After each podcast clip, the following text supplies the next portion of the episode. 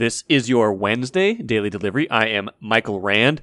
Hope you guys are having a good day out there today. We got a lot of football talk today, as we often do this time of year. Andrew Kramer will join me here in just a few minutes. He, of course, covers the Vikings for the Star Tribune. Film review. Film doesn't lie. Um, with the Vikings, we're going to talk about a couple things. One on the offensive side of the ball, one on the defensive side of the ball. One, why wasn't Justin Jefferson as open in this game against the Eagles, where they lost 24 7, as he was the week before when they beat the Packers 23 to 7? We'll explore that. But maybe more to the point, we'll look at the defense and you know some of the things they were doing against Philadelphia that didn't work in the first half, and some interesting comments from corner Patrick Peterson, who for the most of his career has been a very good man-to-man corner and is now being asked to play a lot of zone. I believe the Vikings are playing the most zone coverage in the entire NFL. Yeah, the stat from uh, Kevin Seifert, old friend. He's with ESPN. He used to be with the Star Tribune a long time ago. Uh, he tweeted the other day from ESPN Stats and Info. The Vikings have played the lowest percentage of man coverage in the entire NFL, just 7.7% of snaps. In cover two, they are 46.2%, the highest rate in the NFL. So it's, you know, that's kind of going to be their, the, the way they play. That's not a surprise given what Ed Donatell has liked to do over the years, but how is that going to play out for the rest of the year? Andrew and I get into that a little bit later on in the show. My good friend Keith Rashad also joins me for a poetic uh, recap of the Vikings and Eagles game. It was not, of course, pretty. First, though, what did I miss? We got to get to the Twins just for a couple minutes here because I, I, think that's about what they are worth these days. But the wheels continue to come off of this season. They lost again, five to four, to Kansas City on on Tuesday night. Eight games back of Cleveland now with just 14 to play. This isn't even a race anymore, as much as it is as a march to the finish. The Twins now 73 and 75 on the season. I saw a pretty incredible uh, stat that put that into context of the day from Aaron Gleeman, friend of the show, does a great job writing about baseball in addition to all the great stuff in the Star Tribune as well. But Aaron tweeted, um, kind of taking a look at the at the Twins season as a whole you know, they, they reached 11 games over 500 after the big hot streak in May. On uh, May 24th, they were 27 and 16, 11 games over 500. Since that time, and you know, again, it wasn't, it was okay for a while in there, but since that time, they have gone 46 and 59. So basically, for the last four months, they have gone 46 and 59. That is a 438 winning percentage. That is a pace over an entire season that would have you lose 91 games. And that is the larger sample size this season than the, you know, than the good, you know, month, month and a half they had in that uh, that early part of the year. So keep that in mind as you think about the context of this season. I mean, and they can still finish up a little bit better. We can, they can, you know, win some games at the end of the year to add a little bit of window dressing to this. But I, I hope they I hope that that gives the Twins brain trust a better picture of all that needs to be fixed because if if you're doing that while playing in the American League Central, the worst division in baseball, uh, you, you're you're in trouble. You, you you have more than just a few problems, and of course, injuries have told a significant part of the story. At least in the second part of this season, we all know that those things are seemingly beyond control, but also when you have a lot of them, you start to wonder, well, is that something that can be fixed? Do they need to to try something different on that front as well? Because the way they seem to be, you know, resting players, holding players out, things like that, that's not helping. That doesn't seem to be the the thing that's going to keep them healthy. So do they need to look at that? Do they need to look at some other things that they are doing organizationally um, in, order to improve going forward. And in this game, you know, a good example of, of that, just some some blunders along the way. Gilberto Celestino benched during the game for a couple of different blunders, including a base running mistake, including you know some some lack of hustle after an at bat that went poorly for him. So if you're uh, if you're trying to take some positives out of the end of this season, I think you're mostly looking at some individual performances and not anything that's going on with the collective right now. And that's a tough thing to see, especially after they were in first place for so much of this season. But maybe this is good. Maybe the fact that they are the wheels have completely come off of this season and come off of this team is a good thing. Maybe that will help them have to take a longer look at all that they are doing right now and make some more serious changes than they would have otherwise. MGM Wine and Spirits is the choice for savings, service, and a great selection of spirits, premixed cocktails, wines, and of course, ice cold beers and hard seltzers. With over 30 locations throughout the Twin Cities and beyond, there's an MGM near you. Head to MGMWineandSpirits.com to find a convenient location in your area. Get social. Follow MGM on Facebook and Instagram for all the latest news and trends. Make great moments with MGM Wine and Spirits, your locally owned and operated choice for over 50 years. Save time, save money. Shop MGM. I've got Andrew Kramer here. He's barely slept, um, but that's okay. We can, we can still talk Vikings. We can still get uh, get to the bottom of what happened Monday night. Um, the, their coverage from Philadelphia brought them into the wee hours of the morning, and then, and then an early morning flight back on Tuesday. But uh, here is here is Andrew right now, and he's he's watched a lot of this game back already. And Andrew, I want to talk in particular about the defense because that was a concern of mine coming into the year. And I think it was a fair concern just based on how, you know, the defense was probably the, the most suspect side of the ball in 2020 and 2021. Brand new scheme, a 3 4, a new coordinator brought in with, with Kevin O'Connell. Looked very good in in kind of confusing Aaron Rodgers and, and making him hold the ball and not a lot going for the Packers and only allowing seven points in week one this game was com- a complete turnaround, though, from from what you saw, from what you heard, and I'll play a Patrick Peterson quote here in a little bit. But from what you saw and heard, what what was the difference? How was Philadelphia able to do what they did, especially in that first half? Yeah, Jalen Hurts. I mean, it's it's no secret to anybody who obviously watched the game, but Jalen Hurts played phenomenal, and it stands out even more so when you go back and watch this game because the way the Vikings played him, uh, it it was remarkable the amount of times it was just the the deep four shell, right? It was Harrison Smith and Cam Bynum very deep back. It was the two corners, Patrick Peterson and Cam Dantzler, very far back, about eight to 10 yards off the line of scrimmage at every single snap. And that basically forces an offense to dink and dunk. It forces you to be patient. It forces you to execute. It forces you to play clean football and march up and down the field. So what did the Eagles do? They marched 11 plays on the first drive, 87 yards, touchdown. Later on in the first half, they marched seven plays, 82 yards, touchdown. Later on in the first half, seven plays, 85 yards, touchdown. And then an egregious eight play, 75 yard hurry up field goal drive right before halftime. That was just the first half. Yeah. And so that goes to show you that Jalen Hurts, Philadelphia, Nick Sirianni, the head coach, said, okay, we will take what you are willing to give us and we will continue to take it over and over and over. And the Vikings just didn't adjust and weren't willing to adjust in that facet. And then they still got beat deep on a 53 yard touchdown to Quez Watkins there that uh, I believe put the Eagles up 21 to 7. So it was a style of play that the Vikings went into with this one saying we know you're really good at the run we know you're you know a very dynamic quarterback but we're still going to try to take away the deep ball and the, the bad part for the Vikings was they, they couldn't do that to perfection either on Monday night.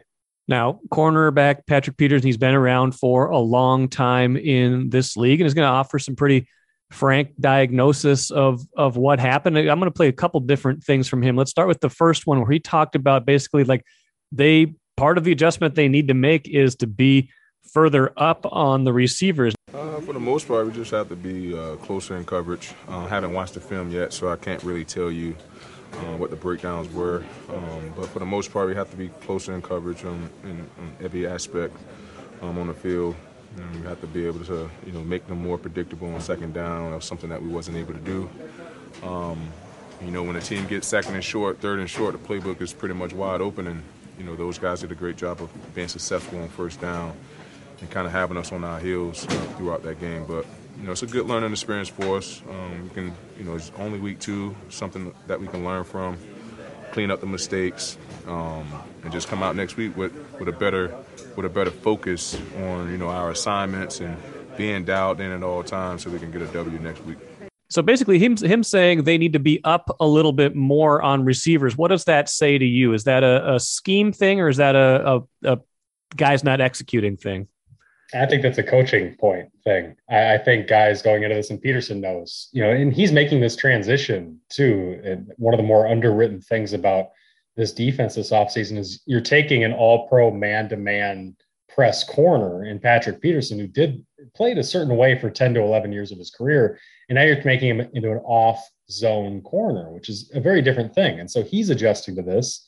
And he saw all the cushion they were giving AJ Brown, Devonta Smith, Dallas Goedert, And he saw like oh, every Vikings fan who yelled at his, his or her TV last night and said, Move up, move, stop giving him so much space. It was really that simple. And I think Patrick Peterson saw that and understood that that was that was probably something he's that is an adjustment he's willing to make. Vikings coaches clearly felt like we don't want to get beat deep, so we're going to continue to play it this far off. So to me, that's a coaching point, and it's it's just obvious watching the tape because Ed Donatell and his Viking staff did not adjust as Jalen Hurts continued to march up and down the field. The other thing Patrick Peterson said, he had, he had a lot to say. He was pretty good post game. I think uh, Ben Goessling, our colleague, had a lot of Patrick Peterson stuff in his second day take on the Vikings as well, probably because Peterson is just, you know, really good at diagnosing good things, bad things. And the other thing he said was, you know, Philadelphia it kind of created some mismatches. Let's let's hear that. I think we made a, uh, you know some adjustments. You know, just not not the proper ones. You know that we felt that we could you know put ourselves in better position. You know, um, but those guys did a great job of you know attacking you know some of the weaknesses of our defense. You know, especially that weak side, you know, weak side defender. We know those guys love to come back weak side, you know, especially when it's that uh, when it feels try to isolate the linebackers, and that's something something that they did a really good job on, you know, trying to create those mismatches.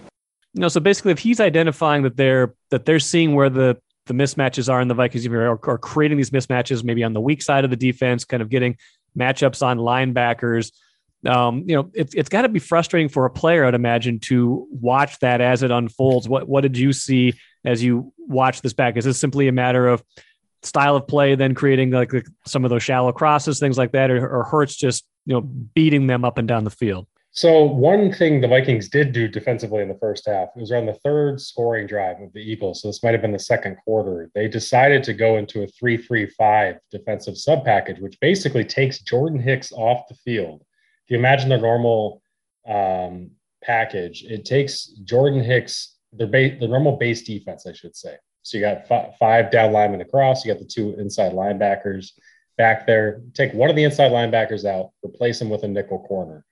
That's what the Vikings did for their nickel package. So they basically decided to keep an extra edge player, defensive lineman on the field up front by Jalen Hurts, seemingly to try to corral that running game while also trying to keep the coverage in the back with the five defensive backs, kind of stretching them thin a little bit, right? So what the Eagles did was they decided, okay, we're going to go spread, empty backfield. We're going to go five wide. And that means we're going to force one of our guys who goes wide. We're going to force one of your edge players, whether it was DJ Wonnum, Danielle Hunter, Patrick Jones. We're going to force one of them to cover one of our five eligible receivers. And they did that multiple times when it came to a 19 yarder to Devonta Smith on DJ Wonnum, when it came to a 16 yarder to Devonta Smith on Patrick Jones. That's the exploitation that Patrick Peterson was talking about. And that helped them march down the field. I think it would have been the Eagles' third touchdown drive that ended in the 26 yarder uh, scramble by Jalen Hurts for his uh, rushing, second rushing touchdown of the night. So they were basically just saying, we're going to line up and go at your defensive ends that you wanted to keep on the field in the passing game. We're going to attack them, those guys that you wanted to help in the running game. Now I'll get to the offense here in a minute, but that maybe the final point on the defense is obviously you're not going to face a quarterback like Jalen Hurts every week. I mean, he creates some unique challenges that we talked about going into this. I mean, next week, Jared Goff does not stress your defense the way that um, Jalen Hurts does or Aaron Rodgers does. Even he's just a different, less mobile quarterback. But you are going to face, you know, stylistically, you're going to face guys eventually that that you know they can beat you a couple of different ways that you have to account for. Even someone like Justin Fields has a little bit of, of that to him when he wants to. Um, how do they then avoid having other teams just do these same things to them? How do they then kind of counter whatever was going wrong in this case. Well, this is a unique challenge. Yeah, Detroit can't necessarily do what Philadelphia just did because Jared Goff is not the kind of mobile threat, right? And so that's that's why some of these things are not going to be issues every single time. They're just going to be issues when you face Kyler Murray, Lamar Jackson, Jalen Hurts, these kind of mobile quarterbacks. Um, that's not to say that they don't have issues in coverage. There were times where, like, for instance, on that hurry up drive, the field goal hurry up drive before halftime, uh, Cameron Dantzler was just beat on a comeback route for 18 yards to Devonta Smith. Where I mean, that's just a normal thing that any pinpoint accurate quarterback could do to you. And that that's the kind of vulnerability that the Vikings still have is that when you have a great wide receiver corps like Philadelphia has, and you have a pinpoint quarterback like Hurts is throwing, he still showed you some ways that you can take advantage of this very soft zone defense that the Vikings are running. So I think the Vikings can maybe learn a little bit from it and, and try to play up more, like Patrick Peterson was talking about, and take away some of those underneath things. Uh, if not, they're going to have to live with giving up X amount of passing yards a game and just embrace this bend but don't break philosophy that they kind of try to embody on defense. So, but the stuff that we're talking about, the mismatches, the throwing on edge rushers, that's a unique thing specific to, hey, we're going to try to be heavy to stop this mobile quarterback while also trying to take away the, the passing game. That's very hard to do. And that makes sense. And, you know, the offense, you know, sorry, the, the defense giving up 24 points in the first half puts them in a spot where they're probably throwing more than they necessarily wanted to. The running game doesn't really get on track. I mean, Dalvin Cook, uh, he didn't. I mean, they they wound up with I think 25 rushing yards from their running backs in the entire game. Throwing more, they're getting more to get some pressure on Kirk Cousins because you're an obvious passing downs. That said, even throughout that whole game, I think they got like 264 total yards of offense, and you know those those interceptions in Eagles territory notwithstanding, all three of them in the second half, all three of them inside Philadelphia's 30, one of them set up by that blocked punt, one of them set up by an interception. Um, you know, I want to roll a quote from Justin Jefferson here. We definitely had plenty of opportunities to score the ball and make something shake, uh, carry the momentum to our side, but uh, we didn't execute on the offensive side. Uh, I feel like defense definitely played a, a good game, gave us the ball a couple times, and we just couldn't finish. Andrew, do you agree with that? Was this more a case of, you know, Jefferson saying they had opportunities but didn't execute? Is is to me it didn't seem like it was so much of a case of had opportunities didn't execute. They just uh, throughout the game they just kind of seemed a little bit overmatched and and whatever they were trying to do to get open. They just didn't seem like there was a whole lot of that separation there that we were seeing in the Packers game. Yeah, Philadelphia did not seem as caught off guard by some of the things the Vikings were doing. Maybe a product of that is getting your offense on tape for the first time and and uh, Eagles coaches having something to prepare for based on you know and Packers coaches having nothing to prepare for going into that one.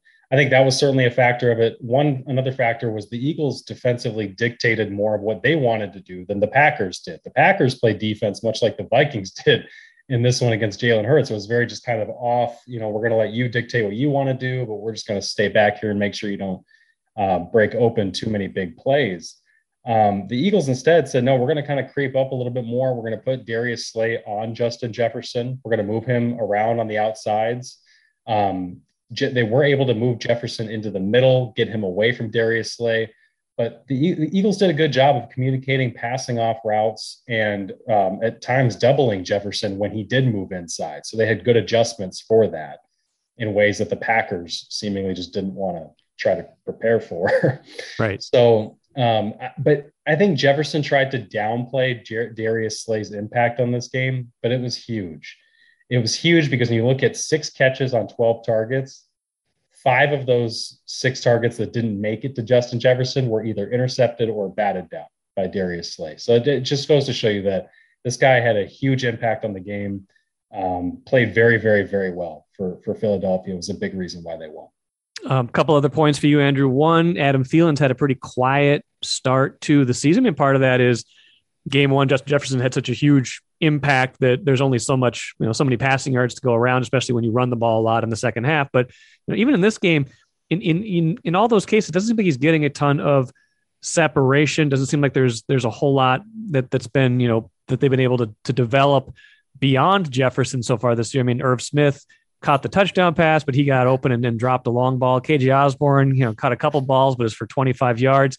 Um, again, we're two games into a season with a brand new regime. With that said, should um, should they be concerned or should they be working on you know kind of hey if we think we have a lot of offensive playmakers we haven't really seen much of that outside of Justin Jefferson so far and some of these secondary you know playmakers need to get more involved in the act yeah they really went into this one trying to make Irv Smith um, a factor he had five targets on his first 15 snaps in the first half and that that's an incredible rate that speaks to like this was on purpose. The coaching staff went into this trying to get Irv Smith the ball. Um, therefore, Adam Thielen gets kind of left by the wayside. And Thielen really has been left by the wayside throughout these two games to open up. I think part of that is the Lions chair that Justin Jefferson is going to continually get. Um, I think another part of that is this coaching staff trying to um, get more people involved. I mean, when you look at this, Kirk Cousins, I know he threw 46 passes on Monday night but he targeted, I think, eight, nine different people. Um, this isn't one of those, hey, we're just going to get our four guys that we like and just kind of scheme things up and design the ball. They're trying to spread it around a little bit. Is that the smart way to go? I don't necessarily know. I think you got three really, really elite skill level players Jefferson, Thielen, and Cook. And maybe they might want to shorten the rotation a little bit to, to get Thielen more involved.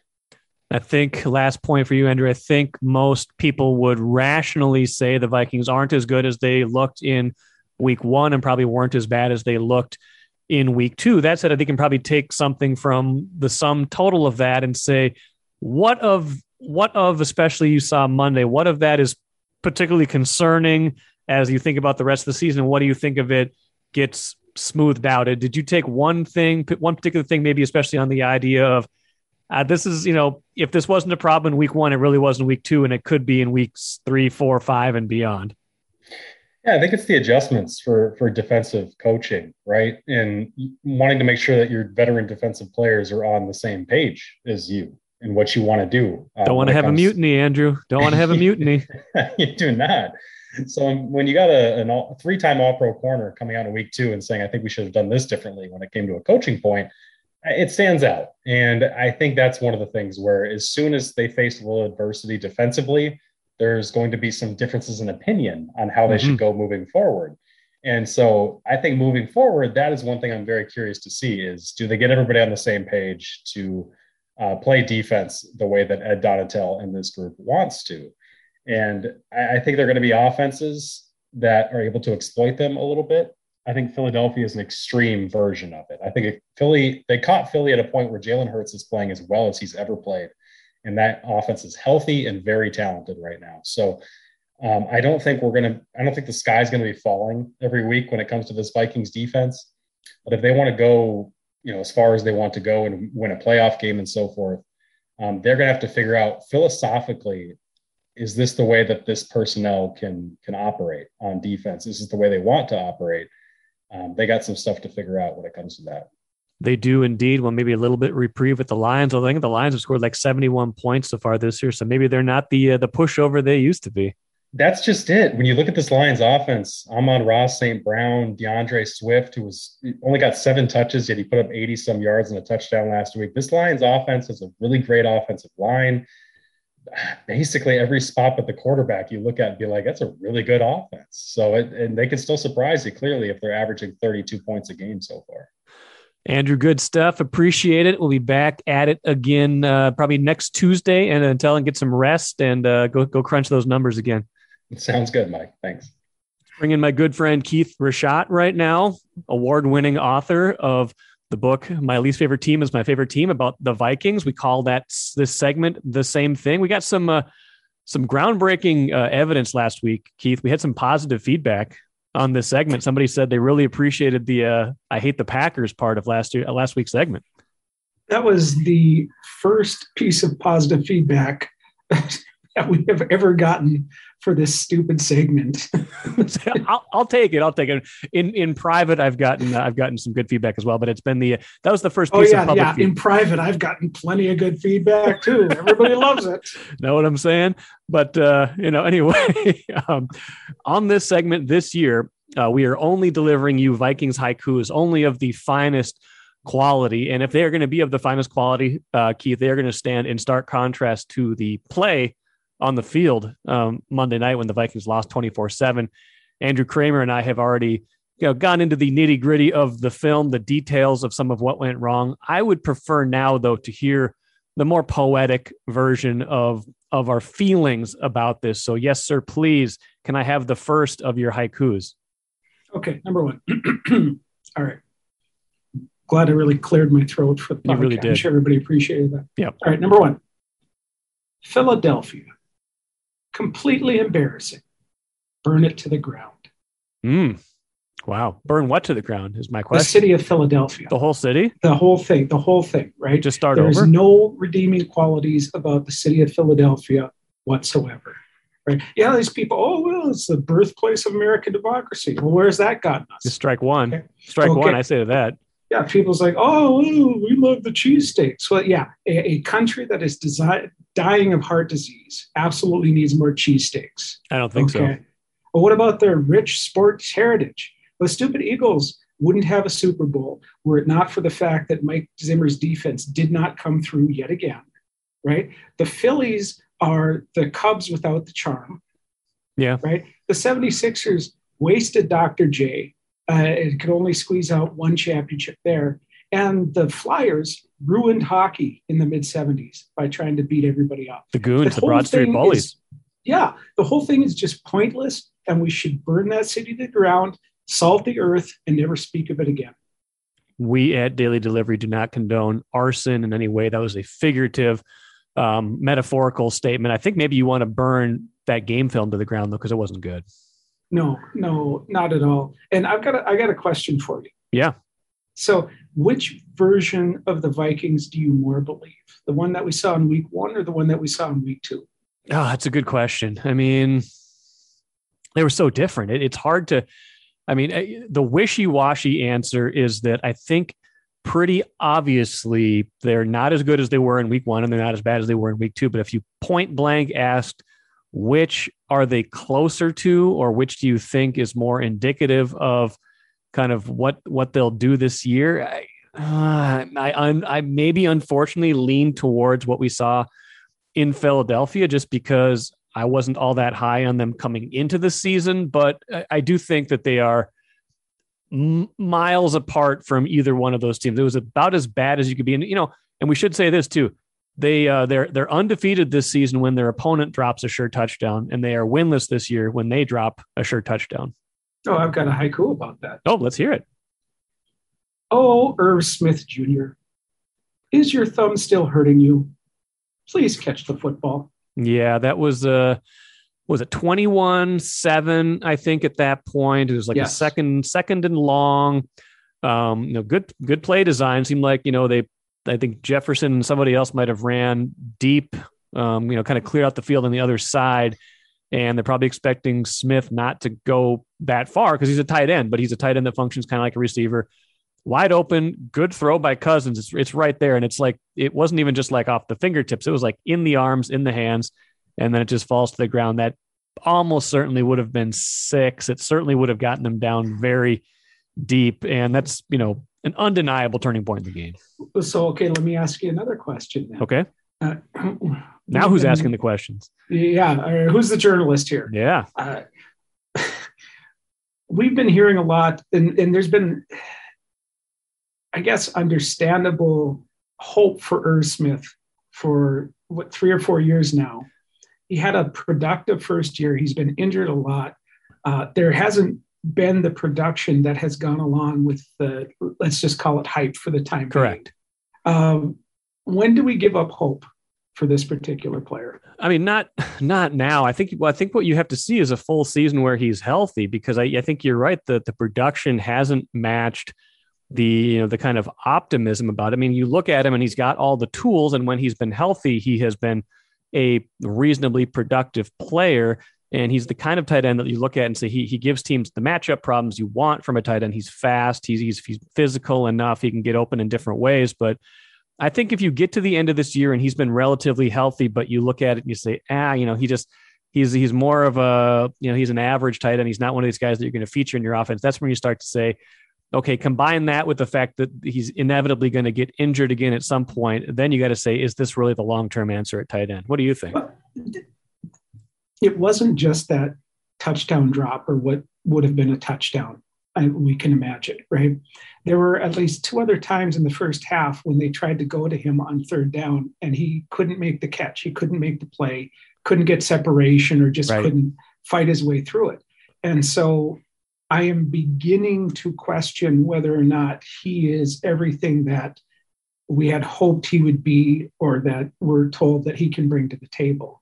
and he just didn't certainly did not have a very good first half, that's for sure. No, and I've made this point on this show and I think on Access Vikings. Like he came into the year with like 66 career catches, something like that. Like they are putting in there when you lump him into the oh, they've got Dalvin Cook, Adam Thielen, Justin Jefferson, and Irv Smith Jr. He he he felt out of place to me in that grouping to begin with in terms of accomplishment. So he still has a long way to go in my mind before we put him in that category. All right, I feel some more poetry coming out of yes. This, so let's let me go. give you a number three here. Okay. I am an old man. True. I went to bed at halftime. Don't you dare judge me. well, he didn't miss anything. The score was the same at the end of the game as it was at halftime. I mean, you, all you missed were three Kirk Cousin inter, Kirk Cousins interceptions from inside Philadelphia's 30 yard line, which just would have made you so full of rage that you might not have been able to get to sleep. And I'm not judging you. You you know you're on you're on the East Coast, so you you know you're uh, Eastern time zone at least. You've got you know that that game at halftime is probably sitting at what like 10 o'clock your time? Yeah it was it so, was. And when the alarm goes off at 5.30 the next day uh, you got to get the kid to school. You know i am i'm an old man. Uh, i am tired. I'm i'm a single dad as has been established right? This stupid world makes me in perpetual need of a nap. Yeah. and so i was not going to stay up for the second half of that awful, awful ridiculousness that I don't even know how to describe.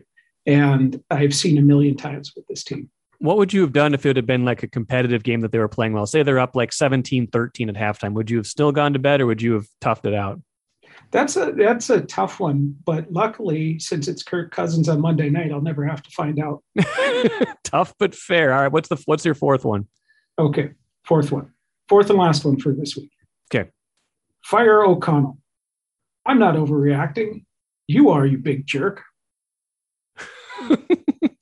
First loss, and you're going to fire the guy. That's that is rough. That's that's tough. But you know, maybe that does. Um, it, it's it's kind of funny because it, that does speak to how how much this swings up and swings down. Even my own opinion of this team has swung up and swung down um, already like a, a few times Clipper? this year. Like you know, two months ago, I was thinking this was like a ten win team, and then before the season started, I'm like, now this feels like more like a seven win team. Then they beat the Packers, and you're like, ah, you know, everyone's excited. Now they lose to the Eagles. It's like the NFL. Probably sometimes we need to calm down and uh, and not uh, not fall for the hype or the, uh, the the immediate reaction. But I don't know if if they if they lose at home to the Lions next week, um, then there's going to be some muttering. There's I, I felt like this Philadelphia game was a game where they had more to gain than they did to lose. I feel like it's the opposite against Detroit. They've got more to lose than they do to gain. You're expected to beat Detroit. If you lose that game, then the questions start to come out. First of all, you totally missed the Denny Green joke because you just had to talk so much on your own podcast. You don't get enough airtime, right? Talking about swinging up, swinging down. Well, I'll cut a oh. clipper. Right? I'll cut a clipper. Second of all, you, you know, the idea of firing O'Connell after two games is, of course, ridiculous. Right. right. But I will say, and this is something we talked about last time too, that there he's engaging in some tendencies that I'm finding particularly annoying. And it's really about the end of the first half, right? The way that he coaches the end of the first half makes it seems like he's playing a video game as opposed to actually coaching the team. Interesting. So the last week it was it was the whole you know what even was it last? So was the clock management and trying to get trying to squeeze more points out of a half where it seemed like they probably should just go in right. and be happy. They should have just kneeled down and they ended up punting away to the Packers and and probably wasn't going to end up in much, but but that's still an opportunity for your opponent. This week, it's third down, right?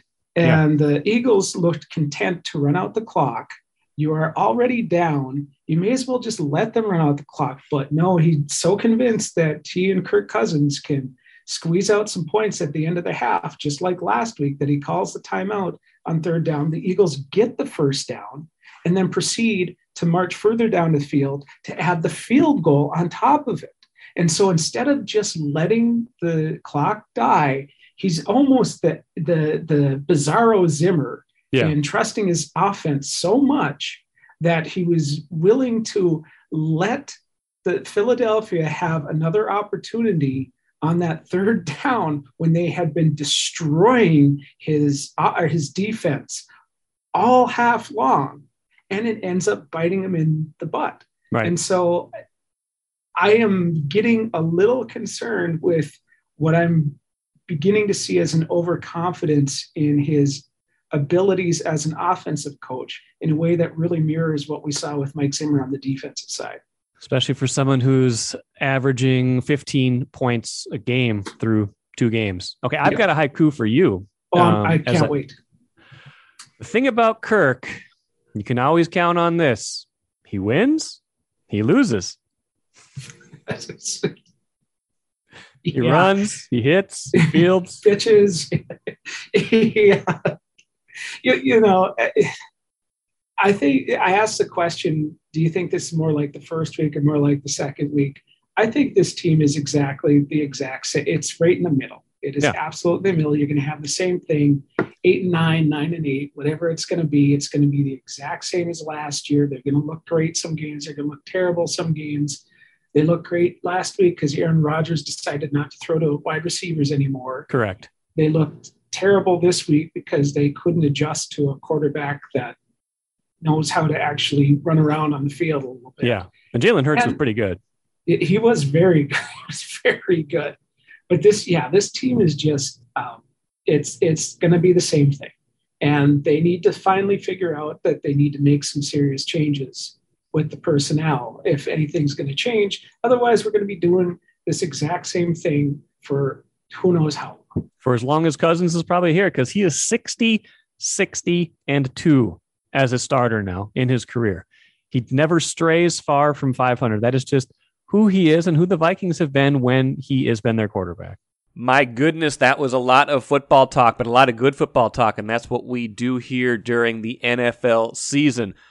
Uh, let's finish with the cooler quick. Anthony Edwards fined $40,000 by the NBA for using homophobic language um, on social media the other day. Um, drop in the bucket. Uh, I, I'm, I, they they need to do something. I think that's that's good that they've done something at least. But you know, I think Jim Souhan, like I've talked about, had a good column a few days ago that that you know Anthony Edwards needs more than just a fine. He needs to make sure that this is something that's not part of his, you know, not part of his everyday thinking. Uh, make sure that there's a new way of thinking for Anthony Edwards that comes out of this, and I can certainly hope that that is the case. Um, Chris Hine, our beat writer, also had a great piece uh, where he caught up with Cheryl Reeve about this situation and how hurtful it was personally to her. So if you haven't read those pieces, go back and look at it and just, just think about this situation in its broader context and how Anthony Edwards needs to grow as a person. That will do it for today. Good stuff coming up on Thursday's show. I'm expecting to have Jason Gurwin from The Streamable to talk about some very interesting Bally Sports North developments as well as some NFL Sunday ticket stuff. He is an expert on those things. You guys are all interested in those things, so that should be fun. Also, Mariano Sori Marin will join me from the Gophers football team. An interesting story as well. One of the best players on a very good defense and a great backstory. Just a very interesting guy that I really enjoyed catching up with. So I hope you enjoy that on Thursday's show as well. That's it for today. We'll catch you again on Thursday.